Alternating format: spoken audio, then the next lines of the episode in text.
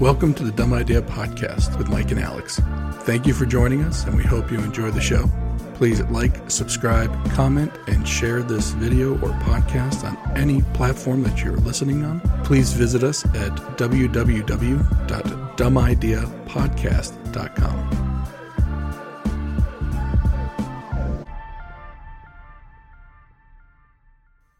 All right, welcome back. Another show. We're coming up on the new year. And for college football fans, that usually means we're in the college football bowl season. And we got the playoffs coming up. Uh, I personally wish we had the 12 team playoff, but we're stuck with Oh, the four. too. Stuck with the four this year. I think they're missing on a ton of revenue by by sticking with this four team. I think shoot, they were losing a bunch of money before they went to the four team system. Um kind of beside the point, maybe we'll hit on it later, but um before we get into like the bowls and whatnot, a few weeks ago, there was the coaching carousel started, and this year we saw quite a few larger names uh, on the move than we normally do, and it wasn't it wasn't guys that had been fired and went to a new school. These were guys that had solid jobs with solid contracts and they decided to leave their current situation to go to a new situation. And in my opinion, not necessarily better situations. And the, the- so the three main ones I'm talking about, and there's probably more, but it was Lincoln Riley going from Oklahoma to USC, Brian Kelly going from Notre Dame to LSU, and Mario Cristobal going from Oregon to Miami. All three of these coaches were quite successful at their universities. I mean, you're talking about all three of them were top 15 along some point of this year, never mind the prior years. I don't think any of them have been outside the top 20. Maybe Oregon a little bit. Uh, after Chip Kelly left there, I think they were kind of on a down down spiral a little bit, but they but they're still they were still good. Like they they were not bad. Um, in fact, I mean, when Justin Herbert was there, they were pretty darn good. Um, but a couple things to hit on here. One, the moves to me made no sense from the coach's point of view. Um, and then two, the whole mo- not morality. I hate putting that out there, but the mindset of the NCAA to allow coaches to go from you know, forty million dollar jobs to hundred million dollar jobs, and all they did was throw a bone to these athletes to say, "Well, you can make money off your name, image, and likeness now." Right. Yeah. It, meanwhile, the guy in your living room just signed a hundred million dollar contract. So I'll hit on. Let's hit on some of these one by one. So the the one that makes the least sense to me is the Lincoln Riley one. Lincoln Riley has been at Oklahoma for a couple years, at least four or five years, something like that. Uh, had a couple Heisman winning quarterbacks with Kyler Murray, Baker Mayfield. Uh, uh, Jalen Hurts was also there. That's three starting quarterbacks in the NFL. Yeah, that's that's quite the that's quite the resume. Yeah. So to bring, you know, and three starting quarterback, and I'm not sure about Hurts because the, you know, he's playing with the the Eagles are kind of garbage, but But he is a starting quarterback. he's a starting quarterback. but Kyler Murray is balling. yeah, and then I think uh, the Browns kind of stumbled around a bit, but I think Baker Mayfield is the real deal. I don't think he's going to be like a um, Johnny Football type of guy. So. Uh, The Brown the Browns can't unbe the Browns, no matter who the quarterback is. No, and you'd think that oh, they're f- the dumpster fire is finally out. Nope, Nope, not no, out. no, no, no. they, the poor. I feel bad for that city a little bit. Uh, but my it, my thing with the Lincoln Riley move, and it, it makes me scratch my head on a couple levels here. One, I can't imagine Oklahoma didn't have the hundred million to pony up for Lincoln Riley to stay. Not that Oklahoma makes a ton of money or they're in a high cost of living area, but um that Oklahoma alumni base has a lot of money, and I'm pretty sure they could have came up with a hundred mil. And Lincoln could have stayed in Oklahoma where his family is, where, where he enjoyed being. The other part of it was Oklahoma in two years goes to the SEC. One could argue that between the Big Ten and the SEC, there are no bigger conferences in college football. Those are the big money conferences of the two. So to to not see the the move through to the SEC from the Big 12 and you go to the Pac 12 which in my mind is on the way down. Um other than the money, it made very little sense to me, very little upside to go to USC from Oklahoma. Um I feel like there I, I I feel like there was a lot of upside for him To, to stay. stay. Maybe he was. Maybe he was scared of the SEC. I don't think so, man. I mean, I'm I just trying know. to throw something. Like maybe he thought he'd get exposed. Maybe he didn't think. But it's still that's kind of far down down the line. yeah.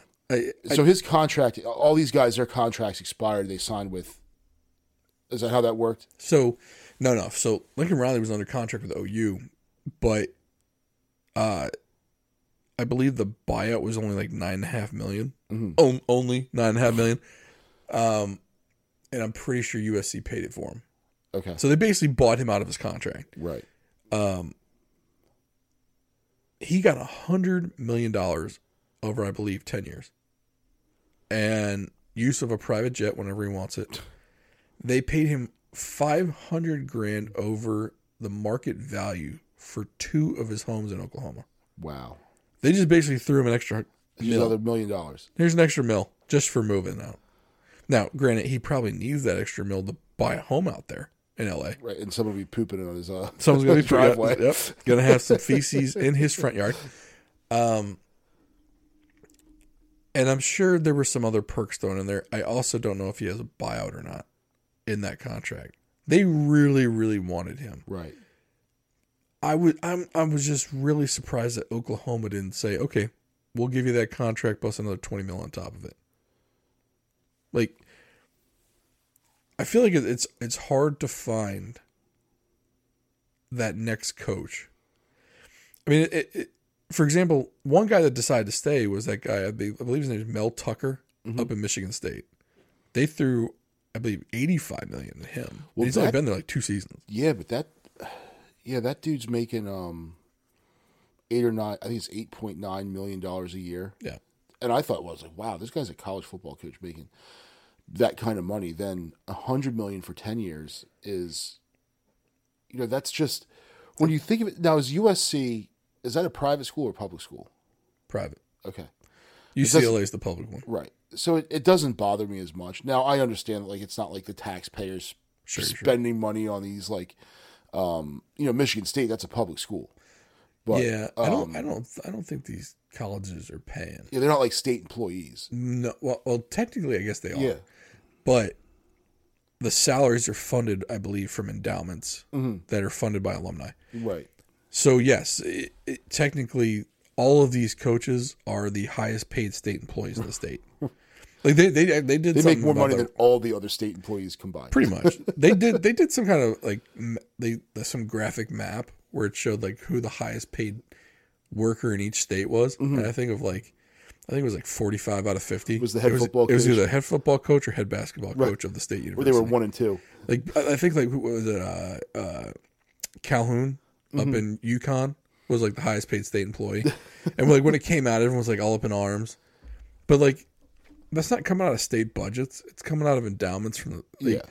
Because you know how many football players or basketball players, some of these large universities that are top twenty-five ranked in the country, how many of their players go to the NFL or NBA and then they give back to the school? Yeah. Or even the ones that don't that end up because of where they went to school. Right. Like if you if you were a if you were a starter, say for Duke basketball, and you get out and you don't make it to the NBA, you just graduate and go and do your thing. First of all, the Duke alumni network is probably enormous. Right. Then you played basketball for Duke, so you've got that going for you. Then you started. Right. So I'm sure there are probably a bunch of companies like become a finance bro or a contractor bro or whatever kind of bro you want to be, mm-hmm. and just get paid for doing that, and you- you're not ever playing ball again. Right. You're working in the private sector, but I'm sure those guys.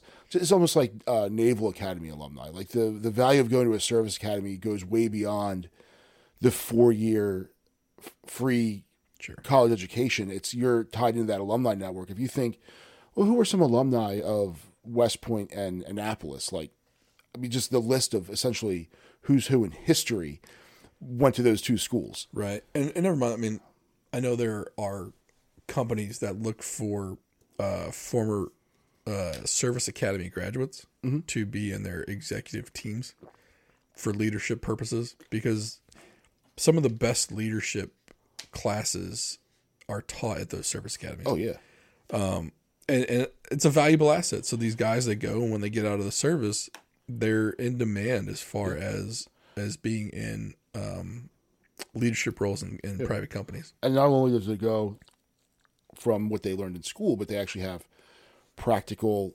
experience, and then that continuing education that that is offered in in the military that you get. You know, um, leading, you know, soldiers, sailors, marines, airmen in combat, or whatever you're doing is is enormous, and it translates. I mean, you see these guys making all kinds of money doing that now. Yeah, I, I mean, there's plus the I mean motivational speaking. Yeah. it, it- look, I, I mean, I get that point of it, but yeah, they they they have multiple ways to make lots and lots of money, mm-hmm. and they give back to these schools, and a lot of times that's where these coaches are getting paid out of. Like Nick Saban isn't getting paid by the state of Alabama directly. Right. Yes, the money flows through the state of Alabama, mm-hmm. but it's coming from the endowment at the University of Alabama. Right. It's not coming Mostly from the property paid- tax of the guy who lives in Mobile. No, it's coming from the thirty to forty guys that play in the NFL currently. Right. Never, never mind the the rolling number of. I mean, Alabama. I mean, shoot, if you're the fourth string running back at Alabama, you're going to the NFL. Yeah. Yeah, and you're going to start. Yeah. you couldn't start at Alabama, but you're going to start in the NFL. Start for the Jets. Yeah, pretty much. pretty much. I mean, think, I mean, I think there there's like numerous examples of third string cornerbacks from Alabama starting in the NFL. Yeah. Third string linebackers at Alabama starting in the NFL. Mm-hmm. It's it's crazy. Like Yeah. if if I was a kid and my dream was to make it to the to the NFL, if Alabama offers me, game over. Yeah. And, and not because Alabama's a great place to be. Especially not during two a days in August. No, I mean, well, I don't know if they're doing the Bear Bryant style, you know, but and I don't think they're sweating it out too much. I mean, I did I did two a days in Frederick, and it sucked. Yeah, so, I, I'm pretty sure that they've got an indoor facility with some air conditioning that they're doing two days in. Uh, but I don't know, maybe I'm wrong. But I, I guess, but my point with um with Lincoln Riley was yes, they threw him a bucket of money, but Oklahoma, as far I, I got to imagine, as far as endowments go, and angel investors, that type of thing. Like a like for example, Oklahoma State has T. Boone Pickens, the oil man, right? Uh, Jerry Jones donates to University of Arkansas. Uh, Jimmy Johnson, University of Arkansas. Like there are some dudes that make a lot of money that went to those southern schools. Um, and not just them, but a lot of these, uh, a lot of these money guys give back to these universities. I mean, shoot, just go walk on some of these campuses and look at the names on the oh buildings. yeah, But it's not like Oklahoma couldn't afford to have given him a hundred million dollar contract over ten years. Um, and they probably would have held on to him for one or two more years, and he probably would have jumped to the NFL. But look, you get him for one or two more years, you delay the inevitable. yeah. Because trying to find one of these coaches is not that easy. They're not growing on trees. For for every ten to twelve of these guys that are like the Dabo Swinneys, the Nick Sabans, the the Lincoln Rileys, the the uh, the Brian Kellys, and we'll get to Brian Kelly in a minute. There's only about I'll give a max of twenty Yeah. max, and I don't think I think that's high. I think it's probably closer to I twelve. think it's a lot, but then you, know, you mentioned the NFL. A lot of them don't do well in the NFL. No, but look at Nick. I mean, um, look at Nick Saban gave it a try, Yeah. didn't work, went back. Yep. Steve Spurrier gave it a try, went back. Yep. Um, now Spurrier didn't go back to He didn't go as back to big of a school. Where did he end up? He went to South Carolina. Yeah. I mean, he went from the went from the SEC to the SEC. Right. Well, that's not horrible. I mean, don't be wrong. There was a big difference between Florida and South Carolina. Yeah. But don't tell don't tell a South Carolina fan that, right? The old ball coach. Don't don't tell them that. But I mean, right now, but right now, South Carolina has Shane Beamer, Frank Beamer's son. Um, whereas, yeah, she, there's rumors that Shane Beamer was going to go to take the Virginia Tech job, Yeah. but the ACC is not the SEC for football, right? Right. So even South Carolina, I mean, unless you're Vanderbilt in the SEC, every job in the SEC other than Vanderbilt is probably more desirable than almost any other job in this country, unless you're talking about the Big Ten. That's Yeah. a different animal. That's like the northern version of the SEC, Right. The midwestern version of it. Yeah. But It's the SEC but cold. right, pretty much, yeah. You're gonna play a little bit of snow. Yeah. Um, So like that one had me scratching my head. And then the Brian Kelly one from Notre Dame to LSU. Again, big money, but he was making big money at Notre Dame. And again, Notre Dame has got the cash to keep him. Yeah. I wonder if Brian Kelly, and- this one makes a little more sense. It- it- College uh, Notre Dame football is independent. They play a partial ACC schedule because all the other sports for Notre Dame are in the ACC. But for football, they maintain their independence. They have their own contract, their own. They've got their NBC contract Yeah. for TV. LSU's the SEC. Would he have left for any other school other than an SEC school and other than LSU, which uh, look, they might not always be in the running for a national championship, but that place has got money for football. Oh yeah, and it's it's you know LSU football is Louisiana sport like that's Yes. and then you have the Saints, okay. But Yeah. it's the New Orleans Saints. The state itself is you know, you see the you know, I, I went down to to to New Orleans and, and drive you see even down there you see the the Go Tigers, the G E A U yeah. you know, so it's that is the that's the place to be in that entire state. Yeah. Um, And so I see that. I mean, don't get me wrong though. Notre Dame football has national reach. No, Notre Dame is like it's every. There's Notre Dame fans everywhere. Yeah, I mean, So- growing up in like growing up in New York, and having buddies in New Jersey, like New York and New Jersey, Notre Dame is huge, Oh yeah, like huge. yeah. Well, and you, you know, because you have the the Irish thing Right. Yeah, and Ca- the Catholic, thing. Yeah, yeah. Because what they have was it end zone Jesus or touchdown Jesus? Touchdown Jesus? Yeah, yeah, yeah. So you're leaving touchdown Jesus? Right. Right. Yeah. Like, okay. like you, Notre Dame, I think, is one of those schools that, even though it's remained independent, it's to me, it's got to be one of the top jobs in the country. You're never. I mean, it, money is no object for the most part, um, and the atmosphere for me, it's hard to beat Notre Dame on a Saturday. Like, not Yeah. that I've ever been there, but I think watching it on TV, I'm like, wow.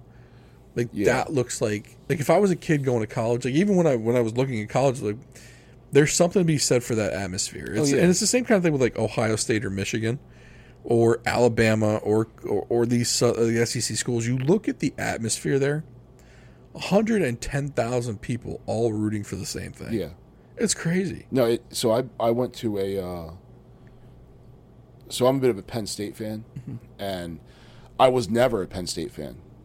Uh, I went to you know when I went to college, I was up in Pennsylvania, and not Penn State, but it, and there was just Penn State fans. I'm like, Penn State's nowhere near here, but I went to a game and I was hooked. Yeah, and they played. Uh, it was Penn State, Nebraska, at night in Happy Valley, and I wore a Maryland hat. That's I was, you know, it was last minute. My my buddy was going up and with his family because they, his older brother went there and they have a, uh, they actually bought a condo because they're season ticket holders. So, I went and I was I was hooked. Yeah. Now people saw the red M. I thought it was a red N. I was like, no, no, no it's Maryland. Don't worry about that. Um, but now Maryland's in the Big Ten. They just get destroyed every year. But and they actually um, didn't do too bad this year. But I mean, it, I feel like they got they got Maryland in there to be the rival to Penn State. Mm-hmm. Because Penn State, when they got added to the Big Ten, didn't have a natural rival there. Right. Because Pitt didn't go with them.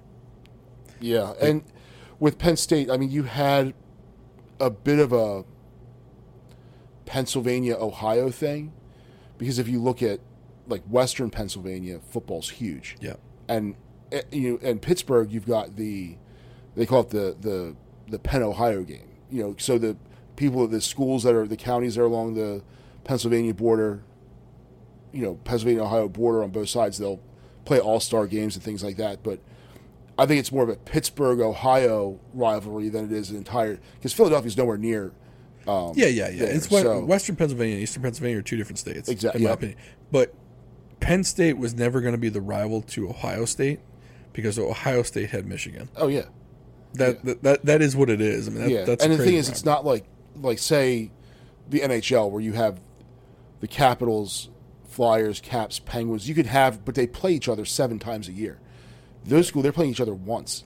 Yeah, I so you know that's you can't have. It's hard to have two rivalries. You could argue, like, right, with Caps Penguins being the rivalry now that it is, I could see how University of Maryland Penn State would be the rivalry. Mm-hmm. Um, whether it comes to fruition or not, I don't know. I mean, Maryland has to win a couple for Yeah. for it to become a rivalry. Otherwise, it's just it's just a stomping, Yeah. and it's like little brother comes to town. The thing it did, it did ruin the Maryland Duke Maryland UNC rivalry from the uh, from the ACC in basketball. So we talked about this a long time ago. The problem is, is Duke UNC is the rivalry. Mm-hmm. Maryland thinks that Maryland Duke is a rivalry. They think that Maryland UNC was a rivalry. The problem is, is that Duke and UNC didn't see it that way. Right. and I think that and I think that pissed off Maryland fans even more. Yeah, So, but but, know, but Duke UNC was the rivalry. Yeah. Maryland was just another team in the ACC to them. yeah, Like so, every time that we like people around here thought that Maryland Duke was a rivalry, Duke's like, uh, "What are you talking about?" yeah, Yeah, and UNC was like, Mm-mm, no, like Duke and UNC. uh, Like for me, a rivalry is when both teams could be at the bottom of the conference. For that game, the place is still packed. Oh, it's it's like um, it's like uh, Washington Dallas. Like that game is always a good. It, you know, now this la- the last one wasn't that. it got good towards the end, but right. Um, yeah, one team can be in first place, one team can be in last place. They can both be in last place, and they always bring it. Right. And it, it's one of those things that it's acknowledged. Like you know, we hate them and they hate us. Yeah. But yeah, I could see where Duke didn't. re- You know, because that's you know Duke and Maryland's. Hey, whatever. Yeah. But um, So there was one more coach. So that was like so going back to Brian, I, I could see why Brian Kelly would go. I think he went from a great job to another great job. Well, um, Lincoln Riley didn't. He went from a of no, I, I don't get that. Like back in the, like this is not the old Pete Carroll USC. yeah, This is this is not it. You know when when USC had that run for years with like Matt Leinart and Reggie Bush and all that. Mm-hmm. Like they had a cou- they had a few years where, where they were the dominant. They were the Alabama of college football for a, po- for a and time. then and the thing is like with with USC, like they're not going to play in the the playoffs or the they're not in contention for it. So, if they ever got good again, if they ran the table, Mm-hmm. even in the Pac-10, I, I think they would have a shot. Yeah, And everyone was like, "Well, he he'll be able to recruit more. He'll be, he'll be able to recruit better athletes to USC than he did to Oklahoma because LA has such a, a hotbed of talent." yeah, I think that's garbage. I think nowadays kids, if they they go where they have the best shot to make the NFL, right. And And I, I yeah, SEC Big Ten are the next closest thing. correct, It's almost Yeah. like the minor leagues of the Yeah, the, the Pac-12, and, and this goes to the next guy we're going to talk about, Mario Cristobal, who is was the head coach at Oregon, just took the job at the University of Miami. Mm-hmm. Now, for me, this is the one of the biggest head scratchers I could think of. Now, granted, he is a University of Miami alum. I get that part of it, um, but the guy they canned for him Manny, I think his name was Manny Diaz. Last name was Diaz. I know that. He was a UM alum, and they just tossed him aside like he was nothing. but this guy, Cristobal, is going from the University of Oregon. And for people that don't know, the University of Oregon is basically fully funded by Phil Knight and Nike, which is why they got crazy uniforms and all this other like It's like Maryland with UA with Under Armour. yeah, except on steroids. Yeah. like the facilities there are ridiculous. Like they, one could argue that they were the school that kind of jump started the facilities um, competition amongst all the big schools because Phil Knight just put uh, so much money into those facilities for University of Oregon. It was crazy.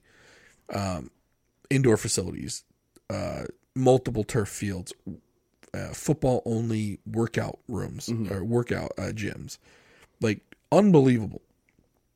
Um, and then everyone else kind of started following suit because he did it like 15 years ago.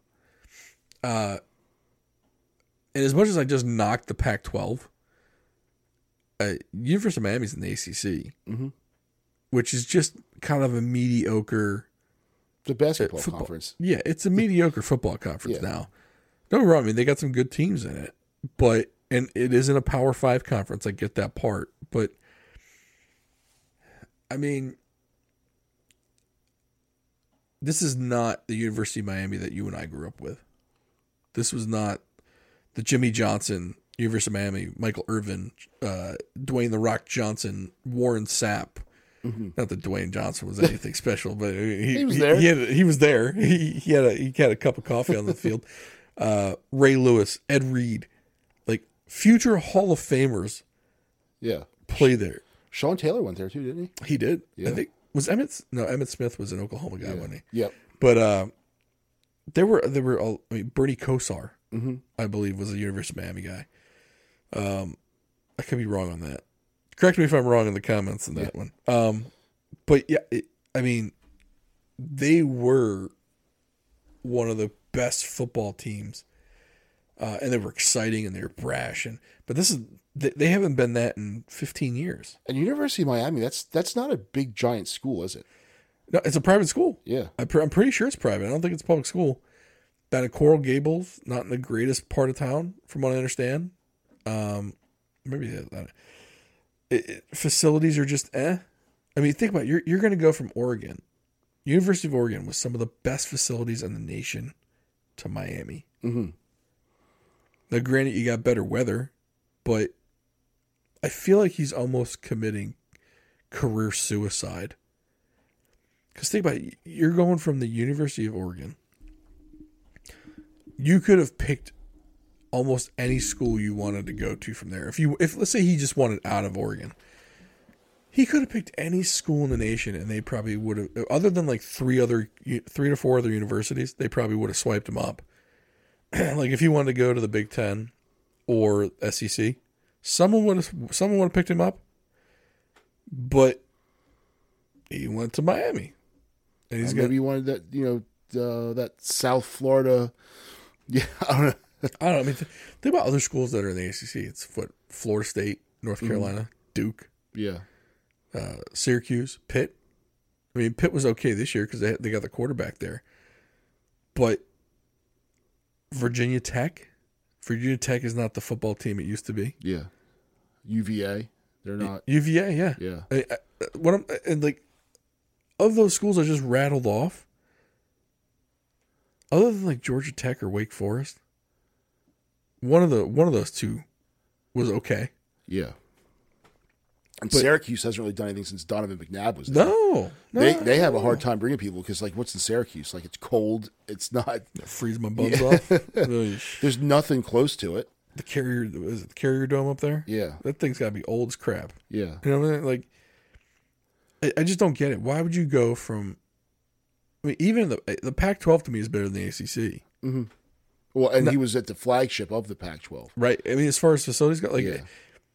It must have been real easy to recruit there because you just show them the facilities. Mhm. I was like, go ahead, go look at go, go look elsewhere. yeah, go look elsewhere. Yeah. Let me know how it works out. Probably gets a call three days later. Yeah. Okay, I'll go play in the rain. their stuff's probably better than NFL stuff. I got to you know, imagine. Yeah, a lot. A lot of times, yeah. I mean, th- there's probably like ten universities out there, maybe 12, 15. Their facilities are on par with NFL Yeah. teams. I mean, but I like I I get it. I mean, you Miami probably threw some money at him. I get that. I don't know the details of that contract, but that seems like the dumbest move I saw. Like, well, actually, between him and Lincoln Riley, I think that was those. Yeah. Like Lincoln Riley could easily go to USC and be an also ran in three years. Like no one's gonna remember him Yeah. because if he doesn't win there, like if he wins there, he'll be um, like stardom. I get that, but if he doesn't, another name. He's a he's a Matt Campbell at Iowa State. Mm-hmm. You know, known as a good coach, but just another name. Yeah. Um. But then we so then we come to another aspect of this. and that's the NCAA kind of hypocrisy in all this. These guys can leave, and, and the amount, the sums of money that are now being thrown about, yeah, 85 mil for the guy up in Michigan State, 100 mil for Lincoln Riley. Now, granted, those are over 10 years, but that's still 10 million a year, or 8.9 million a year. These are NFL salaries. Yeah. The, the, the- these are, I mean, don't get me wrong. Some NFL coaches outside like Bill Belichick and some other names, I mean, those guys were making probably 20 mil a year. But a low end NFL head coach, like a young guy or something, probably makes like five or six mil a year. Mhm. So these guys are making more than an NFL head head coach. Now, you know, Some might argue that the job's easier well, that's another thing. because you're not so You treat the kids like like crap if you, you want can to. because they're still going to come. They just want to. They they're chasing a dream. The NFL guys, they they already got, especially the You're holding that. You're you're holding the the scholarship over their head. yeah So, well, if you don't do what I want you to do, no, you won't have a mm-hmm. scholarship next year. yep Pros don't work that way. The guy's already got a contract, yeah and it, I, I guess like they let these coaches move from university to university, and they try to put these uh, egregious buyouts in, like a nine million dollar buyout, thinking that's going to stop these guys from moving around. When Right. all of these universities can afford to pay these buyouts, like at, the, at what point? Does is the money just circulate like that's like the same nine or ten million dollars? it's just getting It's passed just getting around. passed around to buy coaches out of contracts, right? Like no one's probably like, probably ten million dollars total has been spent. It's just the same ten million going passed around between each university. But um, so the, these guys are making.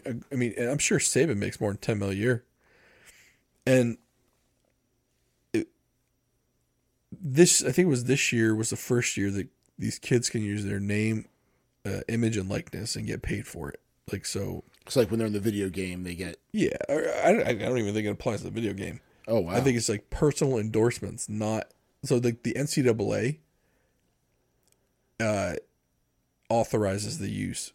So like they like you ever notice in those games they're not they don't put the name on the back of the jerseys. No. They don't put the name in the game. It's just number quarterback number twelve. That's yeah. it. Yep. And like that's Tom Brady at the University of Michigan, mm-hmm. right? When he was at Michigan, now he can't do that because he's a pro. um, like when with the Madden game, the NFLPA gets that cut, mm-hmm. where there is no Players Association in the NCAA, so the NCAA is getting that money Yeah. for the for the uh, name, image, well, not name, image and likeness, I guess, for the most part.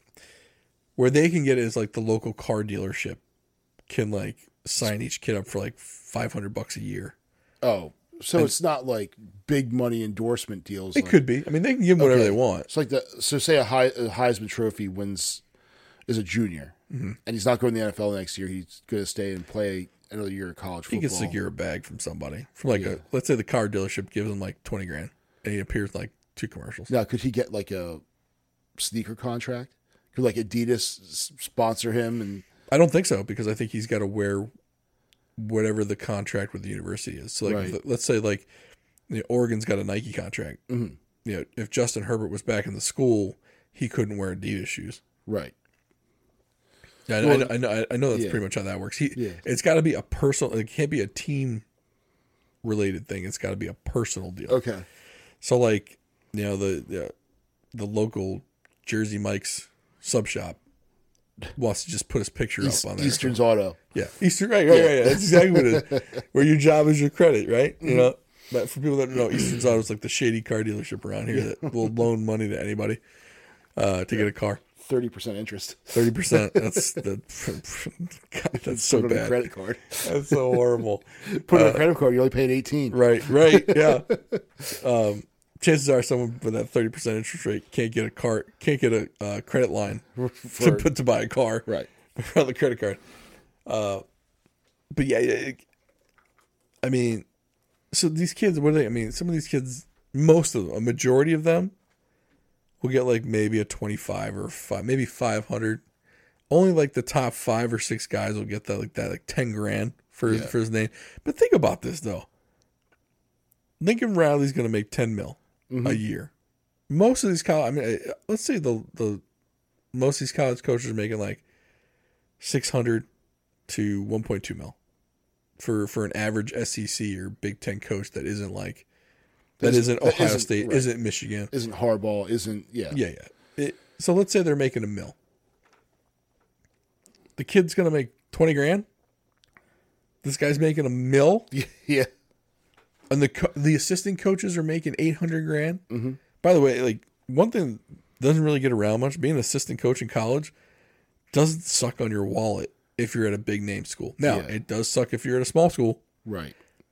but after you spend a couple years working your way up, if you're a single guy, So how how far down does the money go? So I imagine like the head coach, of course. We're talking about that. The OC, the DC, special teams coordinator, right? But what happens? when strength and conditioning coach. Yeah. What happens when you get down to like the running backs coach, the offensive line coach? Like you start getting into the more specialized. Yeah, I'd say. I mean, for example, like that guy, uh, Brent Venables was the offensive coordinator at Clemson. He was making over a million a year as a coordinator, but I mean that's also Clemson. Dabo Swinney was making a lot of Yeah. money. I would say, and usually those guys will take care of the downstream as well. So like in contract negotiations, either Swinney or Venables would have said, "All right, I want 1.2 and oh by the way, my running backs coach, offensive line coach, offensive line assistant coach, they I want them to make this this and this." Yeah. So I would say at that level, as long as it's not someone like it's not a graduate assistant, it's not someone just like one, two years in, like someone's Right. been around a little bit.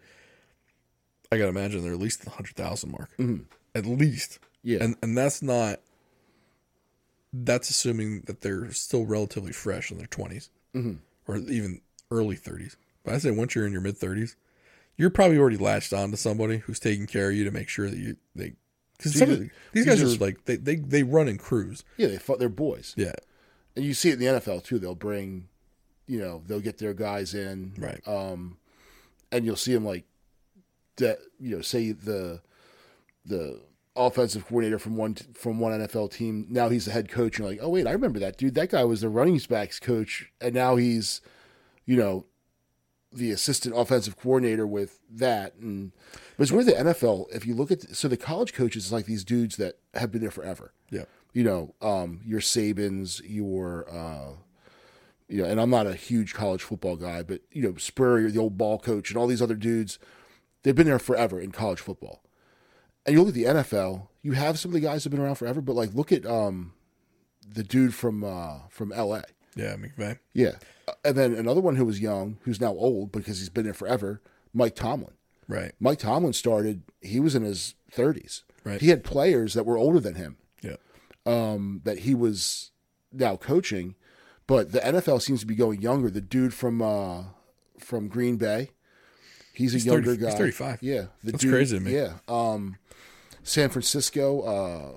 Uh, I forget the dude coached the, the the Broncos forever. Yeah. Now he's there. Go, went up with his dad. He was the OC up with with Washington when his dad was there, and then goes to San. Fran- They're they're younger dudes. Well, Shan- just you, so like the guy San Francisco, Yeah, Shanahan, Shanahan, yeah. yeah, But he came in with Kyle uh, Shanahan. Yeah, yeah. But his dad was Mike Shanahan. Right.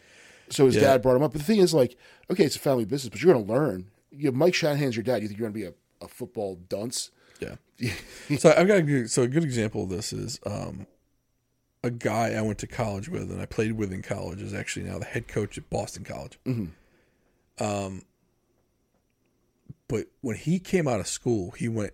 I think he went into high school coaching first, but then he landed on uh, Greg Schiano's Greg Schiano, uh, Rutgers staff. Um, and then Schiano went to Tampa Bay to be the head coach of the Tampa Bay Bucks, and he went with him to be a wide receivers coach there, or a corner. It was either wide receiver or secondary coach there. So now he's like in his early twenties, and he's so he he he got like he got in with someone who was making moves, right? And then Schiano got fired from the Bucks, and I think he went to go work for Urban Meyer at Ohio State. Mhm. And he followed Schiano there too. And then I guess Schiano was out at Ohio State, and he was co-defensive coordinator at Ohio State, and then he parlayed that into the head coaching job at BC, at 41, Mhm. 40 ish. So I mean, he he was a young guy, but that's how these young guys can do it. Yeah. especially if they're you know if they end up calling like and some of these guys end up lucking into a spot just because there is such movement in the coaching carousels. Yeah. especially amongst coordinators and lower levels. Like obviously if you're on a staff with someone and the de- the defensive coordinator gets a job somewhere else and you're the next person up mm-hmm. even though you're only 30 or 32 yeah. a lot of these places they only hire from within. Yeah. And They- the thing is, yeah, if you you already know the system, right. You know the culture of the organization, you're someone that that head coach trusts because you've been around. right So yeah, just plug you in there, right and then the other guys are going to stay. And I imagine it probably also comes down to a, um, you know, a coach knows he's losing his defensive coordinator, and he's also going to lose his linebackers coach and something else. And they'll call someone and be like, "Hey, I'm losing my my. You know anyone who's good for this spot? Like, oh yeah, and I, I got a kid who's great. Right. And then he gives over and then jumps and ends up with this dude, but. The two head coaches knew each other, Right. And it happens in every profession. Yeah. you know, it's not just it's not just football. I mean, that happens. That's how that's networking. Well, even like with the Ravens, like Rob Ryan Mm-hmm. is a linebackers coach with the Ravens right now. Yeah, Well, he and Harbaugh were, I believe, on the Eagles staff together way back when. Yeah. Mm-hmm. under Andy Reid. I, th- I think that's how they knew each other. yeah. Um So uh, they they all remember like is, is And the Ryans all came from Buddy Ryan. they did. Uh, if anything, I mean, if anything, it, the story behind this is, you know, network Yeah, at your job because Mm-hmm. you never know what's going to happen or who like who can get you a job later on down the road. yeah. Oh, Uh, it happens at my job. I'll have you know another another guy you know at my level will will be like, hey, I'm looking to fill this spot. You know, I'm like, yeah, I got a dude, or I know this girl, she's great, whatever. And then they'll go over there. They weren't even being thought of for that position, but Yeah. because they knew someone, and you know, it's almost you know you're willing to take the chance on someone who who doesn't know anything about that because it's coming from someone who you know and trust. It's like, okay, I can Right. you know, if like if uh well hey if, if Bob is good with this dude then then I'm good with him. Well, that's the other thing. Like, people aren't going to like, if you're good friends with someone and you ask someone, "Hey, yeah, how what's this what's what's this other person like?" They don't want to risk a friendship over a bad recommendation. Yeah. So you know it's going to be a good recommendation, or at least a safe one. Right. Like the guy's not going to be a complete. The guy's not going to be a putz. You know what I mean? Getting an idiot. Yeah. Like he- he'll at least be able to tie his shoes and get to work in the morning. Yeah. um, Which you know, so that's Sometimes is puts your head and shoulders above everybody else at that point. right uh yeah it's uh, but going i guess going back to how much these guys are making right? Now look i've always been when it comes to athletes getting paid i've always been of the assumption especially with the cost of college right now if a guy stays for four years and gets a degree and it's all paid for full ride you're looking at roughly 120 grand. Because I'm, going to guess it's 30 grand a year times 4 years 120 grand now some places are 40 50 grand some places are maybe Well, 25 and a, lot of these kids, if they redshirt, they're staying five years. sure So, they might be getting half a master's degree out of it too. so so let's say 30 30k times times 5 is 100 so it's 150 grand they're getting plus free room and board Yeah.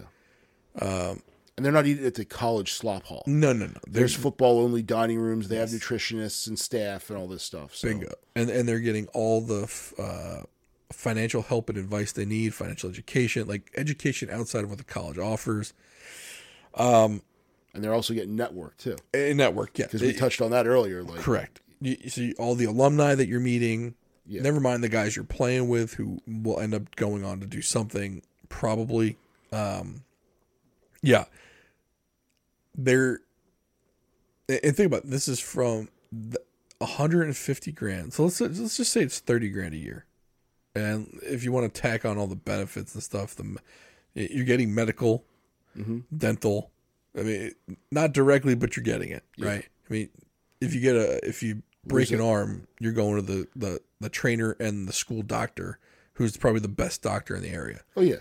Um, so you figure let, let's say it's another 15 grand from the food the medical the dental all that stuff. 45 grand a year for an 18 year old kid with a high school education and no skills. Yeah. It doesn't sound that bad anymore.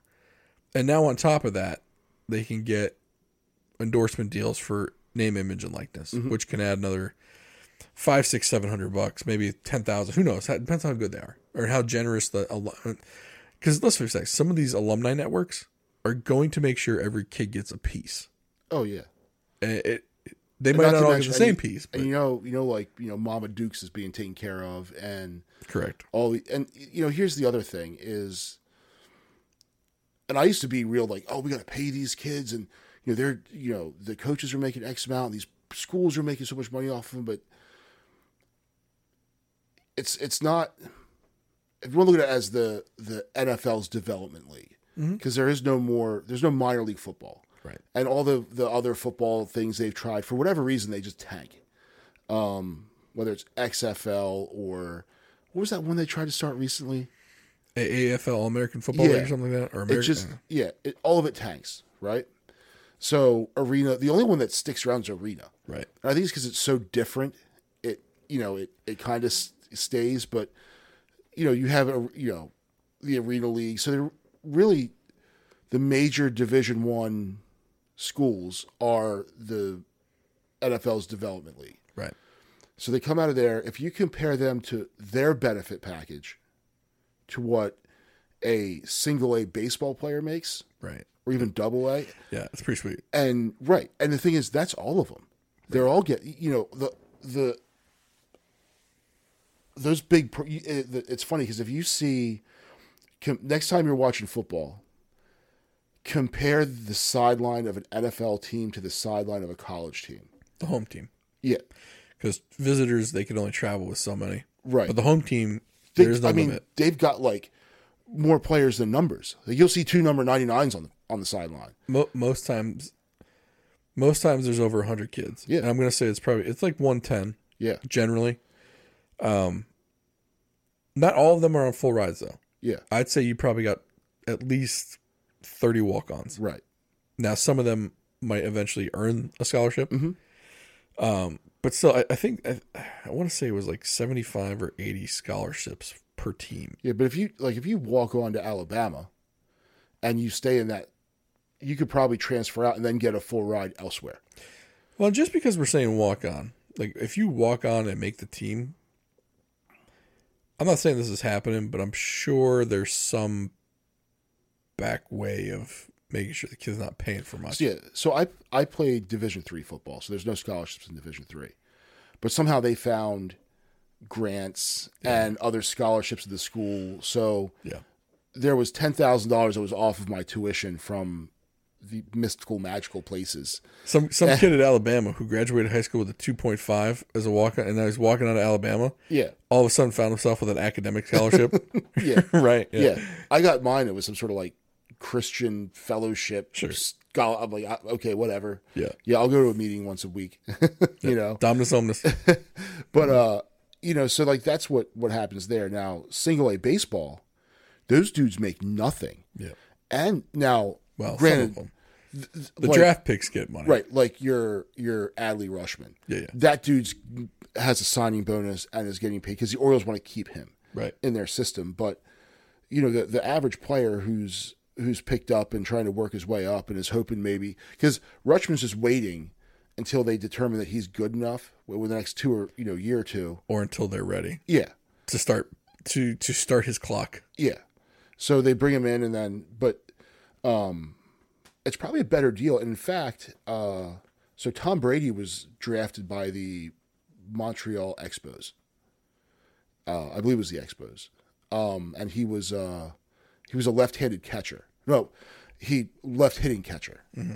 So um they brought him up to a tour of the you know the team was playing. They brought him in. They're showing him the facility. He's talking to the players, and they're like, "Yeah, so what are you gonna do?" He goes, "Oh well, it's either here or Michigan." They're like, "What do you mean here or Michigan?" He goes, "Well, I you know I can go play football in Michigan." He says, "Wait." And you're thinking you're even why are you even here, Right. dude? Right. Like go to Michigan, but yeah, I'll be a pro, you know I'll be a professional baseball player. The, and then the players like walking, and it was I think it was in that documentary, the the Brady Six or whatever. Like they were talking about that, and essentially like, dude, what are you? And these are major leaguers, and they're like, "Go to Michigan."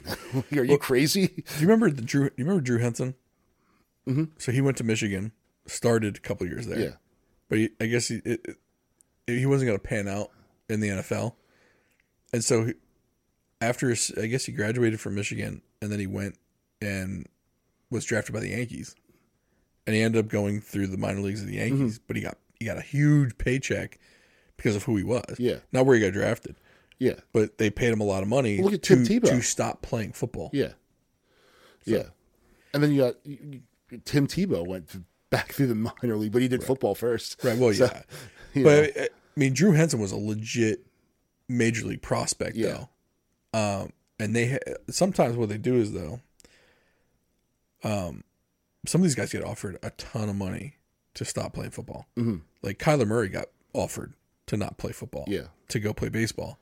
Russell Wilson, same thing. yeah, Like these guys, like they they, it's not like they don't try yeah, but there's more money in football and a faster track to the NFL than there is for baseball players to make it to the MLB. Oh yeah, because I mean, look at look at Rutschman, who's been number one overall draft pick, Yeah. and he's he's not even he's, he's not even guaranteed to make the opening day roster. Yeah. And year three, right? yeah, Like last year, last year was year two. hmm yeah, because his the first year was with, uh, I think he was with, he bounced. Aber- he was in Aberdeen. he- the Aberdeen, first year.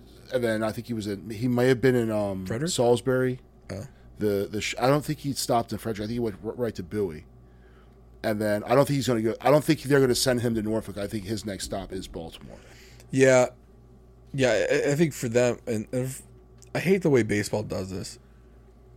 They won't call a kid up, not because he isn't ready, but because when he gets called up, his service clock starts. Yeah, and they only get a certain number of years of control once that clock starts. Um, which to me is the worst. system. Like if I was the MLB Players Association, that'd be one of the first things I want out of my contract. Yeah, and there's a bunch of things with um, the baseball contracts in the minor leagues. They, there have been players that have been, you know, trying to get better pay and treatment for those minor league ball players, but the the MLB looks at it as an apprenticeship program more so than a because they There's a lot of players there that are never going to make it to the bigs. No. There's a lot. There's a lot of filler players on those rosters. Mm-hmm. I mean, the, what's the MLB draft like? Thirty rounds. well, and then MLB is weird because they have all these other drafts in there. I think you Uh, be drafted twice. yeah. Yeah, It's weird. Yeah, there's the supplemental draft, and then the, the they then they draft each other's players if they've been hanging around too long. The Rule Five draft. Yeah. Yeah. If you've been if you've been in the minor leagues of a club for five years, any team can pick you. Yeah. But if they pick you, uh, you lose the draft. You lose that round's draft pick for the next year. So for let's say for example, and how it works is like each team submits uh, if they want someone from the Rule Five draft, they submit the name of the player and the round that they want to take him. So let's say the Orioles want uh, Christian Yelich from the Brewers. Let's say he's been in their minor leagues for five years. Has not an All Star major leaguer, yeah, and the Orioles put down uh, Christian Yelich, round 5 If they get down to round five and no one's put his name in, the Orioles will get him. But let's say the Blue Jays put round two Christian Yelich, the Blue Jays get him because they're willing to give up a higher round draft pick for Christian Yelich. Mm-hmm. But in the following year's draft, they lose that second round draft pick. yeah, And also, that Rule 5 draft pick has to be on your 40 man roster mm-hmm. the entire year. You can't put him down in the minors. Yeah. So you're you you got to be damn sure he's going to be helpful. Mm-hmm. Actually, it's either 40 man or 25 man. I forgot which one it is. Like you can't put him back down the minors. Yeah. I know that. Well, I think the forty the forty man roster doesn't come in until the end of the season. No, no. So there's there's two, the 40 man is the people who can come up and down from the Okay, minors. At the end of the year, I think you're allowed to bring everyone in the 40 man up to the majors. right. So you're not playing with just the 25 man mm-hmm. roster anymore. yeah, um, I think that's the difference there. I know the 40 man exists throughout the whole year. I think. okay, and that's why people. Yeah, that's where like, I was- AAA, yeah. dou- like people can swap between AAA, like Right. For the spot starts and stuff like that. Uh, Yeah, someone goes gets on. IR, yeah, you pull them up, yeah, or you send them you send them down for conditioning and bring somebody up to fill their spot. yeah. So But so uh, like, and then uh, so I, the question. I think I made a case for both sides. Like, are coaches paid too much? Probably not, because they're if they were, they wouldn't pay it, right? Like Nick say, like someone says, someone made the argument that Nick Saban was underpaid at the University of Alabama because of the revenue he brings to the University of Alabama, simply by making that uh, team as good as it is, right? And the, then, but then you've got to ask the question: Well, what about those kids? There is 45 45,000 basically uh, tuition plus room and board and all the benefits that go along with it. Was that enough? For, is that enough for them if the head ball coach is making fifteen mil a year? Yeah. and you think he's underpaid, well, what about is that forty five grand underpaid for each kid? Now someone's gonna say, well, you can't pay hundred kids, you know, another another twenty grand a year. You can't do it. It's too much money. Well, I think once you mm-hmm. and once you crack that can of worms, where does it stop? Right. Well, and, and then but then you've also got the competitive balance thing. Yeah. Like, let's just say for the, and I'll, I'll use the ACC for example. Actually, I'll use the Big 10 All right. Ohio State's at the top. Usually Northwestern's at the bottom. Right. right? At Ohio State, with the endowment and all the money that's in escrow and all that stuff for the for the program to use, what if they can pay each kid on that roster forty grand a year in addition to uh, forty grand cash salary? Well, Northwestern can't pay that, Right. so now you've got two teams in the same conference where you're just you just tilted the balance way in the favor of Ohio State. Oh yeah. Now, don't get me wrong. Is a kid going to choose if, if two kids are getting recruited, one and they're both get and the kids are getting recruited to both Northwestern and Ohio State? You think anyone's choosing Northwestern over Ohio State? No, of course not. And I think Northwestern could probably pay a hundred grand a year, Right. And Ohio State could pay nothing, Right. And they'd still go to Ohio State. But I mean, so but let's say you did. Let's say it was two equal teams. So let's say you got Ohio State and Michigan. Ohio State's willing to pay each kid forty thousand dollars. University of Michigan says we can only do ten. Equal schools. Yeah. As far as notoriety goes, that tilts the balance in favor of Ohio State now. Mm-hmm. Now, someone could say that's already happening with the na- with the name, image, and likeness because what if Ohio State? I guarantee what's going to happen with these schools is they're going to have a uh, an NIL coordinator. Mm-hmm. It's going to be a brand new position. It's going to pop up all over the country, and the sole purpose, basically, of that person is to act as an agent for the players. And businesses will go direct. Like so, let's say the car dealership. The car dealership will go to that person, that NIL coordinator, and say, "Look, I got a budget of a million bucks that I want to pay to get these kids to endorse my brand. And he says, I want you to give all 100 the same. Okay? Or he's going to say, I want you to give it all to five kids. Right. Well, if there isn't a car dealership up in Ann Arbor that has that same thing, they can't offer that kind of money to these kids. Right. Right? So, how can you do it? And, and, and how, how are you going to be able to do to keep the level, keep the playing field level? And a lot of people are going to say, well, the playing field's not level anyway, mm-hmm. because they can tilt it with facilities, they can tilt it with nicer dorms, they can tilt it with nicer food, they can tilt it because they're giving mom and dad a house Mm-hmm. that someone else, like the the University of Louisiana, can't compete with LSU Yeah. or La Tech can't compete with LSU. Well, right? and so, some of these kids, some of these college kids come in with kids and girlfriends and all ki- like, so they're coming in with like, and you know they're taking care of them too. yeah. So Now, can can one of these kids go? Remember uh, Johnny Manziel got in trouble for signing footballs or something? yeah, yeah, yeah. Can they do that stuff? I think so. I think now they can. Yeah. Like Terrell Pryor got the same had the same problem. Like he sold some jerseys or something like Yeah. that.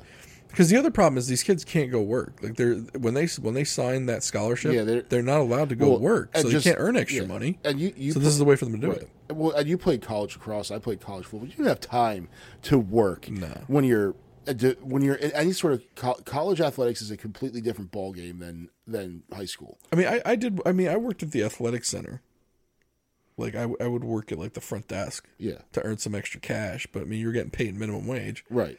Yeah, I, I did. I mean, summers and stuff you work, but when you're a, a D one, a major Division one, you're not like, you know, working at your. You're not mowing lawns over the summer. Like No. you're doing football stuff all year. Well, the funny thing is, for, in the summertime, I actually work for the school again, uh, on the housekeeping staff. Okay. So we would go and we'd we'd wash windows. We would uh, clean the floors, Mm-hmm. Yeah. like after kids had moved out, Right. And then we would also like we would set up and break down like stages and whatnot, Mm-hmm. like for graduation or for uh, if there was an event going on. Like so, like I I I worked almost my whole summer Yeah. at the school. Yeah, I'd work for two months. I pack in some overtime, and then I take like a I take like the rest of the the month uh, before school off. But Mm-hmm. um, but that was I, that was okay because it was for the school. Right. But like, not all kids do that. You know, I don't know. I I- I just think it's gonna.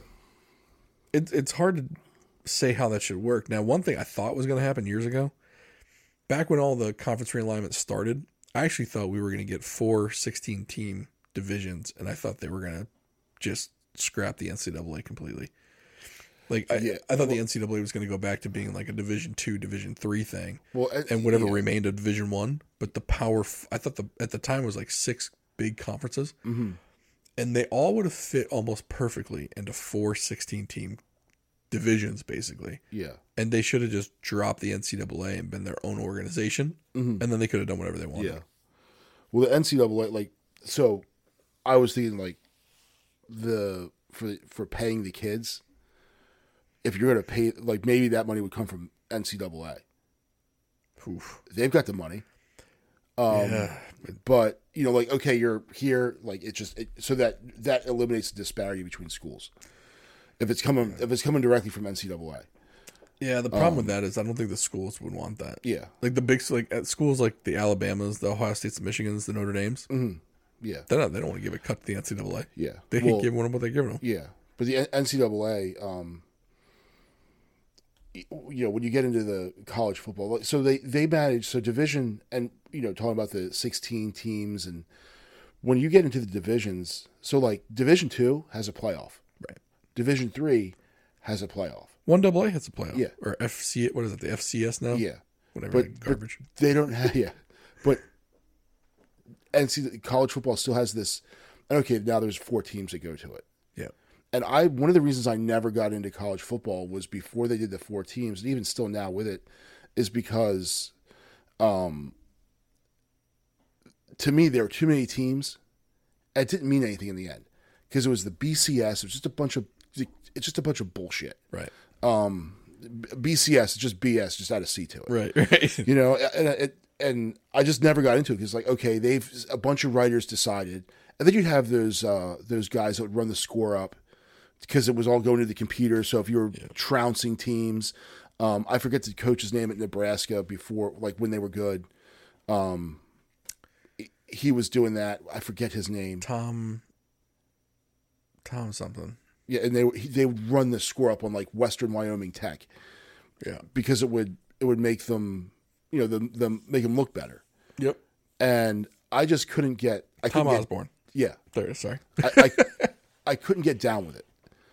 And then I said, well, you could. And they say there's oh well they need to break it. Well, if Division three can do it and Division two and one double and all these others they can do it, why can't football do it? I think the Bulls. I, I think they had an issue with the Bulls. There's so much money. Well, so here's the thing: if you were so, there were the four big bowls. It was the Sugar Bowl, Sugar Bowl, Orange Bowl, Rose Bowl, Was it Cotton Bowl? Cotton Bowl, and maybe the Fiesta Bowl was the Yeah. fifth. The problem was getting the five of them on board because which one would be the championship game? Rotate it. Well, and so I don't. I think all of them are pretty short sighted because I don't think it really matters which one you are. Yeah. I think if you're in there, Everyone's gonna watch it. Every, everyone's gonna eh, more more people are gonna watch Yeah. it. More look if you got four, if you got the Cotton Bowl, and there and, and the national that's not the national championship game. No one's watching that. Yeah. But if it's the quarterfinals of the playoff, Yeah. everybody's watching. So you're right. they were if- so short sighted. so you know take two um let's use the nfc because the nfc is garbage this year so say who's who's number one in the nfc south right now Tampa. Okay, so Tampa Bay is playing the Redskins. Well, the Washington football team. Oh, better watch out. Yeah, sorry. Governor Hogan said said the wrong thing too, and they blasted him. Yeah, well, if if I get blasted, you know, maybe Governor Hogan could come on and we can talk about it. Right, right. You guys can be. Um, you guys can uh, commiserate. Yeah, so no one's paying attention to that game. Now you take that game and you make it. Say the Redskins somehow become a wild card team, which they actually could, because the NFC is such trash, Yes. and they're playing Tampa Bay. Well, all of a sudden, people are watching that game. It's a playoff game, so wouldn't the same thing hold true for the bowl games? Yes. It absolutely would. Now expand it, and all these bowl games like other. It was the uh, the the the Simpsons had it. It was like the the uh, Lard Lad Lard Lad Kwik-E-Mart something bowl, Right. because they keep adding these minor bowls, and teams that are like under five hundred go to them. right. So you make those the the first rounds of the playoffs are those bowls, and then it just you know so a team will win. If you win out, you'll go to four bowl games. Well, if you have if you have an eight team playoff, you need seven bowls. Yeah. Basically, Yeah, because you got four for the quarterfinals, two for the semis, and then one for the championship Mm-hmm. Yeah. game. But someone, and, and you're right. You could just. I, I think if you rotated though, it would get kind of confusing. Mm. Like, you don't even need to because it's a playoff game. Everyone's going to watch it. yeah, I, I, you're right. Everyone. That's the thing. Everyone. So And what was the, the what was the Rose Bowl? That was always what the Big Ten and the Pac-12. yes, still is. Yeah. So okay, so it's the Big Ten and the Pac-12. Well, say no one cares about those teams. The only people who are going to watch it are Big Ten fans and Pac-12 fans. You make that one of the bowl games in the playoffs, everyone's watching. Everyone's now. watching. Yeah.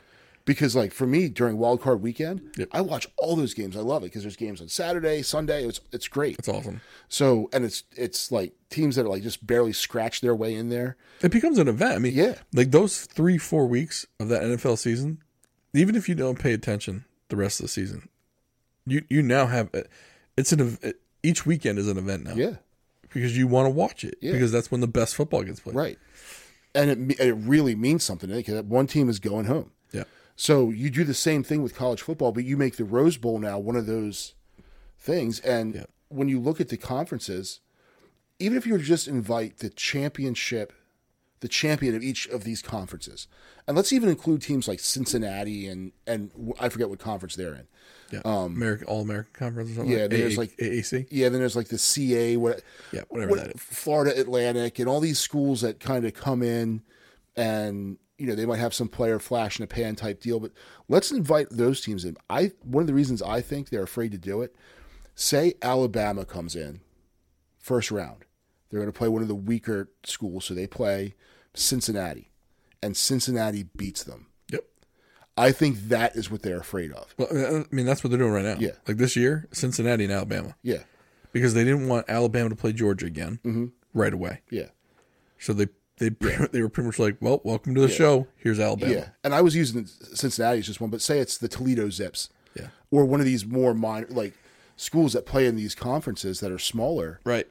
And that team comes in and beats one of these powerhouses. There's a lot of deflated egos happening right there. Well, the other thing, it, it, you lose the argument of why you left them out for so long. Yeah, yeah.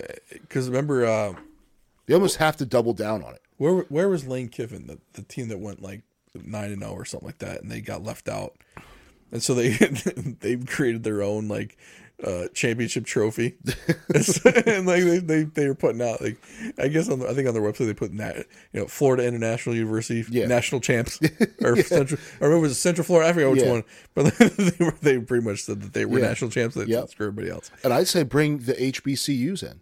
You know, Yeah, like say you had Howard come in and beat one of these big because hey, it's football any given Sunday or any given Saturday in this case. Problem But- is that there is a difference. That, like, you can't have you can't have an Alabama playing like a Wofford, or or because I think I think you have a safety issue at some point. well, and that, and that's what I'm talking about. Like, I, I don't I don't think you can do that. Yeah, but you could have the Toledo Zips play them. I mean, they're I don't know. I think once you get to that level, like, look, Northwestern versus like, you know, Kent State, sure. yeah, Michigan versus Kent State, Hmm, I don't know. but they but the, the thing is, they do it in the beginning of the season anyway. Yeah, Remember when App State beat Michigan?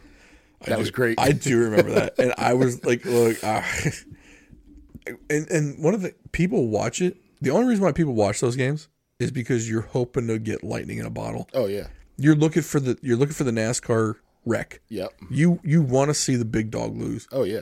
Um, and but that the, the other problem is like if you if you have these automatic bids, like if you have the MIAC and the SWAC, Mhm. Who gets? Like you can't have everyone getting a play in an eighth game in an eight game team playoff. Yeah. right? Even in a 12 team playoff, because then what happens is like, because it, like the NCAA basketball tournament, the teams get paid that get in, Yeah. right? So, like in the ACC, if eight teams get in, it like each team gets the money goes to the conference, and then the conference distributes money to top to bottom. Mm-hmm. So even if like a team like Wake Forest doesn't get in, if they're team number nine out of 9 they get money, but they get the lowest portion Yeah. of money. If Duke and North Carolina are one and two, Duke gets a majority of it. North Carolina gets Right. second most, regardless of where they get seated. Like that's the. It's like okay, you're part of a conference. This is what you signed up Yeah. for. Um, so for example, like in the SEC, if you only had one bid per conference, I don't mm. think the big conferences would go for that Yeah. because like in this case you got Georgia and Alabama in the playoffs, right? Yeah. Well, let's say you did a 12 8 or 12 team playoff and you said okay, the SEC only gets one.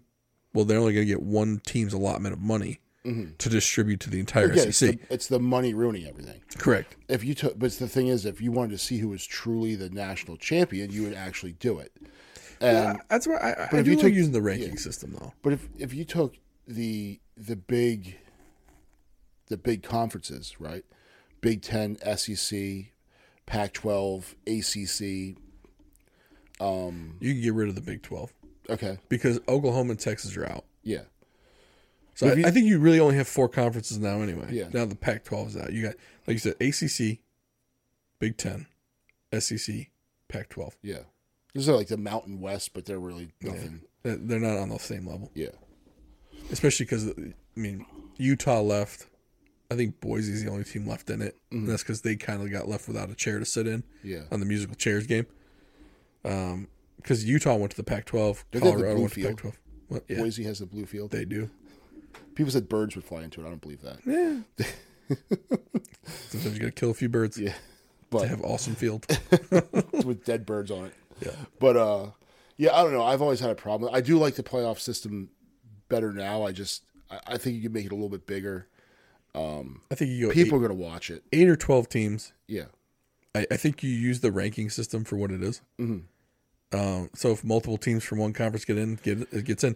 I think what, now that the Pac-12 is not the Pac-12, I think now that the uh, the Big 12 is kind of going to be a shadow of what it was.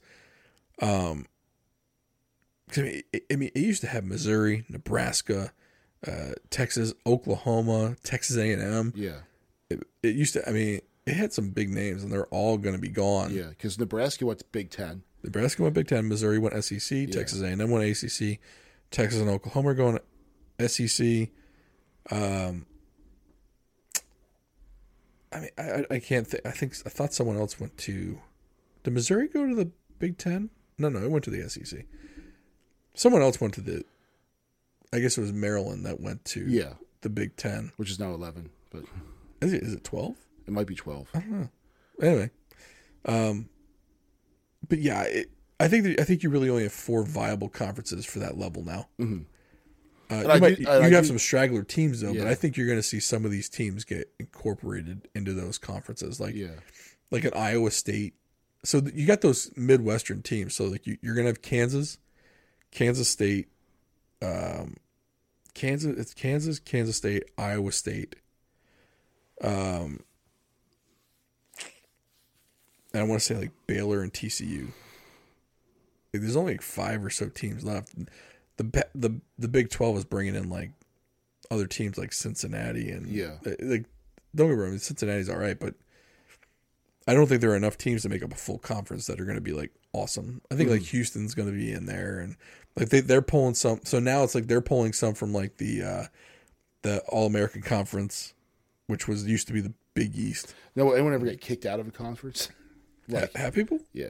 Oh, Like if you kick out like Vanderbilt from I don't. So Vanderbilt and like Northwestern, Mhm. they've got such deep ties to those conferences. yeah, I don't. Th- I don't think there's a shot they get booted. right.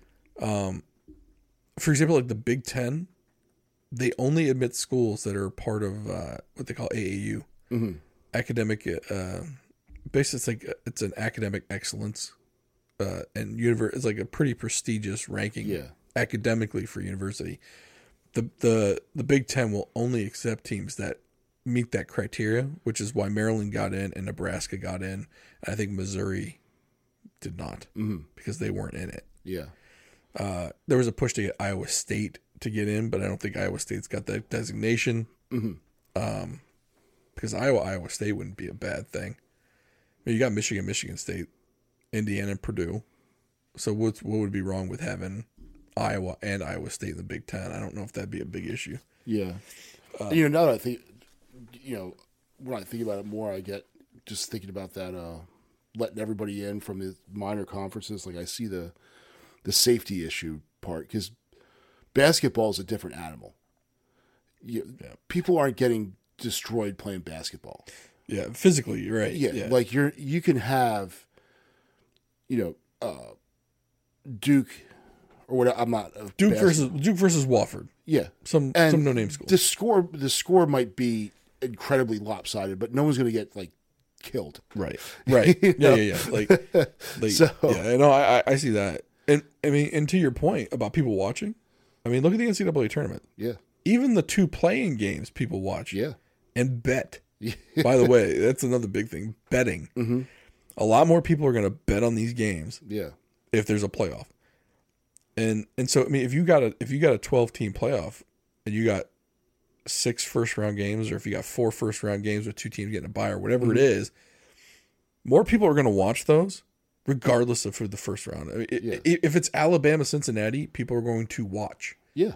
To, because pe- people watch Duke beat on you know Mother Mary of the Poor in the first round of the, the one versus 16 yeah, because people want to see that 16 team win hmm and they want to bet on it. yeah. That's the thing. Everyone, anyone who does your does a bracket, Heck yeah. you you're trying to find your Cinderella team that that makes it to, you know, whatever round they make. Remember when GW I think it was or Mason went? George, is George Mason. Yeah, Yeah, yeah, yeah. Or, went- Mm-hmm. or, or that Loyola Chicago with the nun lady yeah. from a couple years ago. Yeah, when they when they go uh, when they go deep, um, you know, when those teams like make it through, like everyone's rooting for them. Yep. You know, who who, who doesn't want to see a team like that, you know, knock out these big uh, these big teams? So, you know, hopefully uh hopefully you enjoyed this show. We went really long on this one. Um i feel like we probably crammed too many uh too many topics into one uh into one show. We kind of hit it we got coaching carousels or kids not making enough money. Uh how about a playoff system for football? Will people watch it? Who's winning who's losing? Where's all the money coming from? We had a lot of topics. So if you liked it please uh like subscribe comment share. That's another thing. Please share this show on your Facebook page with your friends, with your parents, with your ch- well, don't share it with your children, but just share it with some people. Hopefully, they enjoy it as much as you do. Um, and if you can, I do believe we can get rated on Apple Podcasts. If you can, throw us a five star review. And we will see you next time.